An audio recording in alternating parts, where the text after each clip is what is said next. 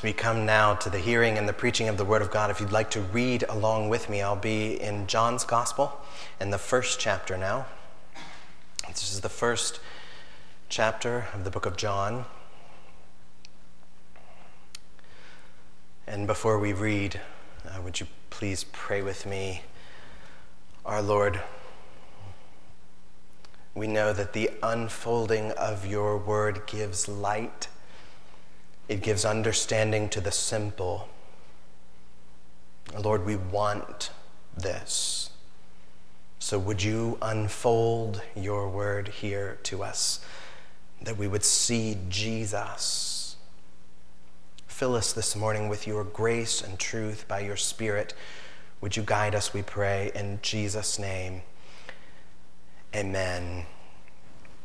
This is John in chapter 1. I want to take up this morning, or at least read, uh, these first 18 verses here. So this is John chapter 1, beginning in verse 1. In the beginning was the Word, and the Word was with God, and the Word was God. He was in the beginning with God. All things were made through him, and without him was not anything made that was made. In him was life, and the life was the light of men. The light shines in the darkness, and the darkness has not overcome it. There was a man sent from God whose name was John. He came as a witness to bear witness about the light that all might believe through him, he was not the light, but came to bear witness about the light. The true light, which gives light to everyone, was coming into the world. He was in the world, and the world was made through him, and yet the world did not know him. He came to his own, and his own people did not receive him, but to all who did receive him, who believed in his name, he gave the right to become children of God, who were born not of blood, nor of the will of the flesh, nor of the will of man, but of God. And the Word became flesh and dwelt among us. And we have seen his glory, glory as of the only Son from the Father, full of grace and truth. John bore witness about him and cried out, this was he of whom I said, He who comes after me ranks before me because he was before me. For from his fullness we have all received grace upon grace. For the law was given through Moses, grace and truth came through Jesus Christ. No one has ever seen God the only God who is at the Father's side, he has made him known. This is the Word of God. Now, these are the opening words of John's Gospel. And we know that when we read a gospel, like here in the New Testament, this is not just a biography of Jesus' life. This is not just, you know, the first paragraph uh, uh, of a Wikipedia page that gives us, you know, some details about where he's born, uh, where he lived, you know, who, who his parents happen to be. Um, the Gospels do give us information about Jesus, but the Gospels are trying to help us understand that information. The goal of the Gospels then are to see how the life and work of Jesus are good news for all who believe. So, in this opening, what some call the prologue of John, John here is drawing out many themes that we'll see play out over the rest of the book in the life of Jesus. So, this prologue then is rich, rich with deep theology. We could, we could spend weeks diving deep into this. We won't, we just have today. So, for the sake of time, I want to focus our attention here on just one verse in the ones we've read. It's the verse that's that's most directly related to Christmas? Maybe you can guess which verse that might be. I'll, we'll get to it in just a moment. We know that in this final Sunday before Christmas, this text may not be the Christmas sermon you were expecting. You know, there's, there's no mention here in John of, of the angels with all their, their glorias and, and excelsis Deo, or how, however you pronounce the Latin. You know, there's, there's no shepherds watching over their flocks by night. There's no, there's, no, there's no inn or manger. There's not even Mary and Joseph here. We hear all of those sorts of things in, in Luke's gospel account. And if you want to hear those sorts of things, well, me too. And we'll do that tonight. Come join us and we'll hear those things play out. But John here takes a different approach as he's helping us to understand this Christ who has been born to us. We know each of the four Gospels give us a true account of Jesus. They each tell the same true story, but they, they dive into the story in different places. So, Mark, if we were starting reading from Mark, Mark introduces us to Jesus uh, by, by showing us John the Baptist the one who is Jesus' messenger. And there's just a little blip about him before we just jump right into Jesus' adult ministry. There's no birth narrative at all in Mark. Matthew gives, uh, or Luke gives us the bulk of the birth narrative that we're familiar with, you know, Christmas time readings and such. Uh, but even Luke rewinds even further than that, back before the birth of Jesus to the, to the conception of John the Baptist, the one who would, who would grow up to be the voice in the desert crying, Prepare the way of the Lord. Luke even goes further back than that. He dovetails nicely with, with or uh, Matthew, sorry, I'm getting my gospel writers mixed up. Matthew dovetails nicely with Luke. He gives us some of the birth narrative, but he starts with this long, according to some, boring uh, genealogy, uh, some history here, connecting Jesus to all the, the Old Testament people and promises of God. But John goes the furthest back of all the Gospels. This John, the apostle, had been with Jesus for his entire ministry. John had seen the life and death and resurrection and ascension of Jesus. And so now, as he's sitting here to write an account of who Jesus is and what he's done, I, I, I imagine John sitting at his desk. I don't know if there was a desk. This is all my imagination. He probably had a scribe of some sort, but at any rate, in my imagination, John is, you know, stroking his beard, tapping his chin, you know. Where do you begin telling about Jesus? And John goes back before Jesus' adult ministry, back before the birth and virgin conception, back before even all the Old Testament line of the forefathers of David and Abraham, back even before the creation of the world and before all time. And there we see Jesus in the beginning. And John begins In the beginning was the Word. And the Word was with God, and the Word was God. Jesus was born, yes, but the person of Jesus precedes the light of the star of Bethlehem. He precedes all stars and all lights. Jesus was in the beginning. At the very words, let there be light, he was there. We hear a nod even to the Trinity here that the Word is both with God and is God. Now, why then does John start here? Even back before the beginning. As John is taking us, the reader here, on a journey, he's about to travel us through the life of Jesus, through, through the countryside and various places. We'll see Jesus teaching and, and healing and rebuking and eating and drinking with, with people and sinners. John wants to make sure that we know this first and even though all the New Testament writers, the gospel writers, emphasize these sorts of things, John makes this crystal clear right up front. Jesus is the source of life, He is the true light, He is the Word who was with God and is God. John is showing us, wants us to get that Jesus has come from the top down, not the bottom up.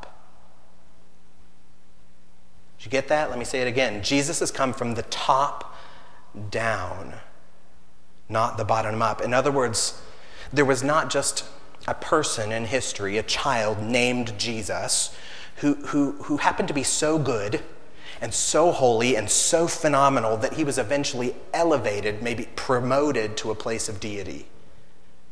That would be a bottom up approach. That's not what the scripture teaches. Instead, we see that the person of Jesus, who is eternal God, now descends to us as a man, as a boy, as a baby. Jesus comes from the top down. And John doesn't tell this, remember, just to, uh, to tell us this true story about Jesus. He's trying to help us understand Jesus so that we'll know our Lord. We'll, we'll know this, this King of nations, the one whom we worship as, as the Savior of sinners. So, as we see then this Jesus from the top down, there's a lot of life giving doctrine here in John's prologue. But I said we'd focus on one verse most connected to Christmas. Have you guessed it already? Here's the verse we want to focus on in the rest of our time. It's verse 14. Let me read the beginning of it again. And the Word became flesh and dwelt among us. The Word became flesh and dwelt among us. John does not say here that flesh became God. He says, The Word, who is with God and is God, became flesh. Not just like flesh, not just resembling flesh, not just sort of had an appearance that was sort of similar to flesh, became flesh. This is part of who Jesus now is. We have a fancy word for this. We call this infleshing of Jesus his incarnation. You may have heard that word already, familiar with it. His incarnation, that Jesus became carne,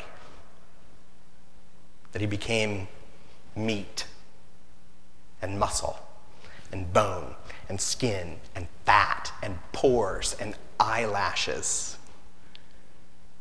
We sing about this particular thing in a way that sounds much prettier than singing about meat and eyelashes. In Hark the Herald Angels Sing, the line is, Veiled in flesh, the Godhead see. Hail the incarnate deity. Hail the incarnate deity. This is very important for us to understand okay? I don't want us to downplay this as something we already know. I've grown up, I've heard about Jesus forever. No. And, and let's not just dismiss this as nitpicky doctrinal things that only pastors care about. This is central to our understanding of Jesus and our understanding of God. Okay? We might set up, you know, uh, nativities in your living room or maybe out on your lawn. You know, we might sing all the Christmas songs that are actually about Jesus and not just about jingle bells. You know, we might hang up all, all the decorations that say Christmas and actually have the word Christ underlined in Christmas just to make the point. You could do all of that. That is not going to matter a hill of beans if you don't get this. If you don't believe this, that Christmas is about incarnate deity. The Christ, the Word, became flesh.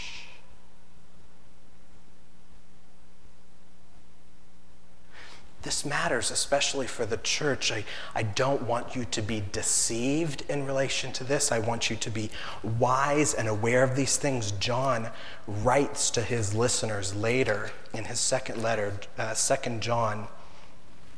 He says this to his listeners. We also hear and receive it as well. 2 John, verse 7, he says, For many deceivers have gone out into the world those who do not confess the coming of Jesus Christ in the flesh.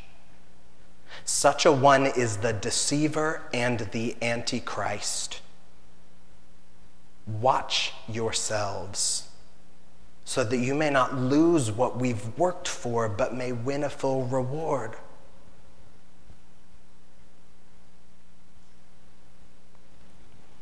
These deceivers, John says, these people who are infecting the church, are saying untrue things. And it's not just that they're saying, oh, there's no God. It's not just that they're saying, even, oh, there's no Jesus. It's that they've twisted, perverted, gotten wrong somehow who Jesus is. They're, they're saying that Christ has not come in the flesh. And John here says, to say that Christ has not come in the flesh is the Antichrist. So take care. So watch yourselves, guard this truth in your mind and heart. And the truth is this that Jesus has come in the flesh. That Jesus has become flesh, even that he is truly human. Now, that may bring up a question in you. It does, at least in me, or has. And that question is this If Jesus has become flesh,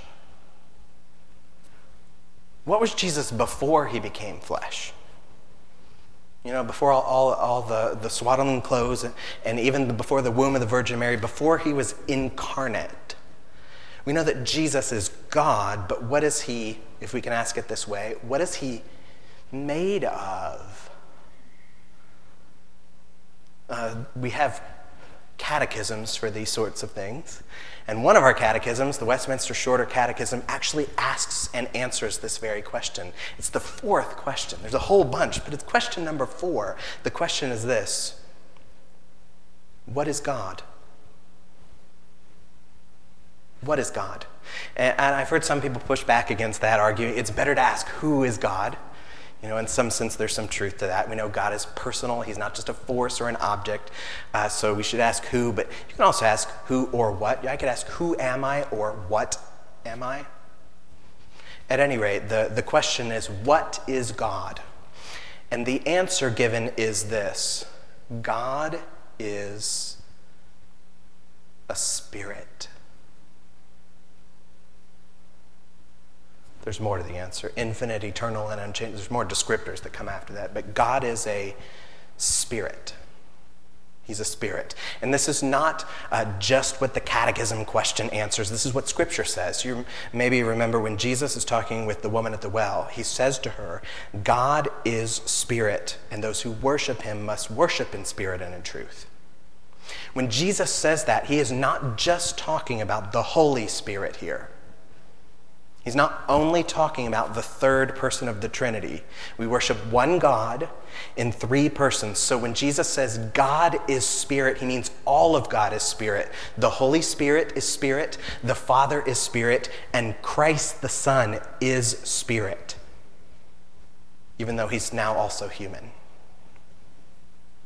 So even in his incarnation, when Jesus became flesh, he did not become less spirit. It's forever true that whether he was in the beginning or in the arms of Mary or on his eternal throne, Jesus is spirit.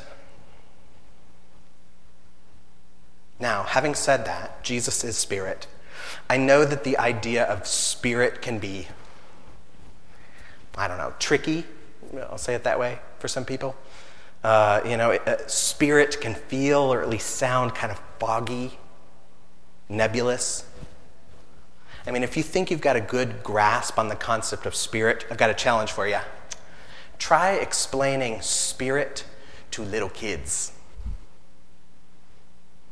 Good luck.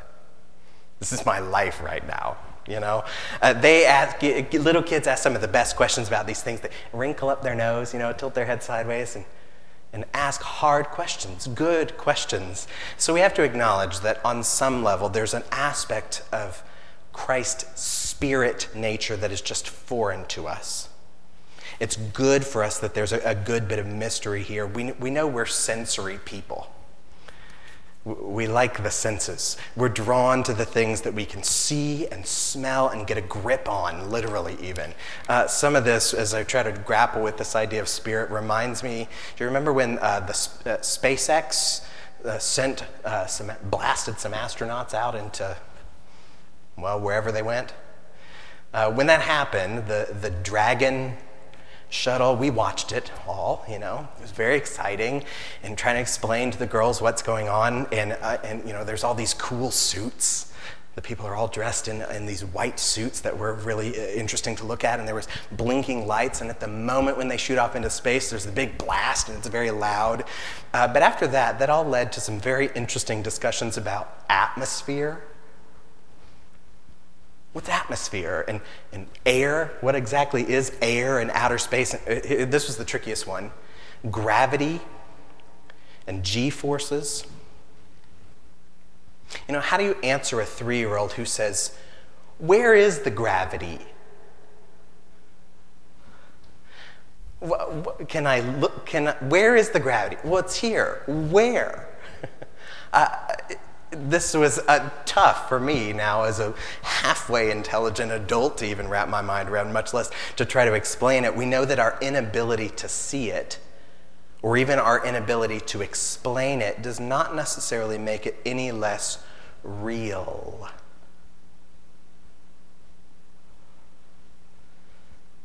We know the God of the Bible is not just a force as gravity is, He is a living spirit, but He is also evidently real.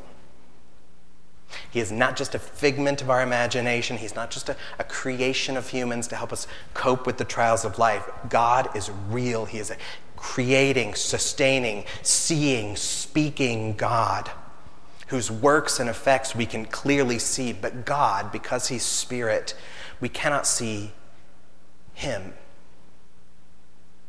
We can't see God. In the scripture, at least in the Old Testament, the glimpses that we see of God are, are, are veiled at best and only occasional. Sometimes the people would see God through fire, through smoke, through light or whirlwind. And the closest thing in the Old Testament that people got to actually seeing God in a sensory way was at his tangible presence in the tabernacle. It's sometimes called this the tent of meeting. It was the early forerunner of the temple. You know, after they came out of Egypt, the Lord had freed them from slavery, and then they set up this structure in the center of their encampments as they traveled. And we hear about this, this description in a sensory way at the very end of the book of Exodus, Exodus chapter uh, 40. Let me read a number of verses, but turn, tune in your ears here. Verse 33, I'll begin. He, Moses, he erected the court around the tabernacle and the altar and set up the screen of the gate of the court. And so Moses finished the work, and then a cloud covered the tent of meeting, and the glory of the Lord filled the tabernacle. And Moses was not able to enter the tent of meeting because the cloud settled on it. And the glory of the Lord filled the tabernacle. Throughout all their journeys, whenever the cloud was taken up from the tabernacle, the people of Israel would set out. But if the cloud was not taken up, then they did not set out till the day that it was taken up. For the cloud of the Lord was on the tabernacle by day, and fire was in it by night, in the sight of all the house of Israel throughout all their journeys. Did you catch that last little line? All this description of God and the tabernacle was in the sight of all the house of Israel. The presence of God could be, could be seen. Here, the, the glory of God who was with them, who guided them, who received worship and sacrifice for them at the tabernacle, the people saw the very Spirit of God in His glory. Now, John is threading these two things together, helping us see how what we saw here in the tabernacle, of this God in the Old Testament, is now connected to Jesus in the New Testament. How they're connected at the incarnation of, of, at Christmas. So we hear in verse 14, the Word became flesh and dwelt among us, and we have seen His glory he doesn't just say, We have seen Jesus, we've seen his glory. That all the glory of God we now see in Jesus, all the fullness of grace and truth of God we now see in Jesus. And John even uses a particular word to describe what Christ has done here. In my Bible, it's translated that he dwelt among us. He dwelt among us. That word doesn't just mean he lived close to us, he was in our neighborhood. There's other words for that sort of thing. Literally, this word means he tabernacled with us. The Word became flesh and tabernacled among us. It's not that Jesus is in the tabernacle, that Jesus is the tabernacle. That his body, his flesh, is a living, breathing tabernacle. That in the manger we see the tabernacle of the glory of God among us.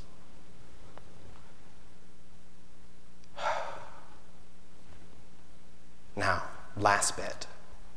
I know this was a lot of doctrine, okay? Let me take all of these things, park them right under your Christmas tree. Why does the tabernacle of Jesus matter for us? We know that there are many reasons why the Word became flesh. You know, in his flesh, Jesus is able to become a sacrifice for sin in our place so that God and sinners would be reconciled. There's a reason. And we know also that in, our, in, in his flesh, Jesus is able to sympathize with our weaknesses. That while without sin, he did experience temptation. We also know that in his flesh, Jesus shows us what our true human calling looks like what it looks like to rule the earth as God's image bearers in a way that we protect and serve.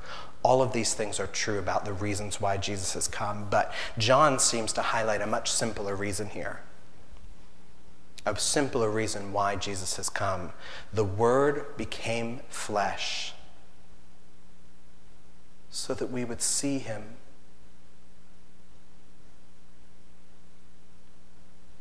The Word became flesh so that we would see him.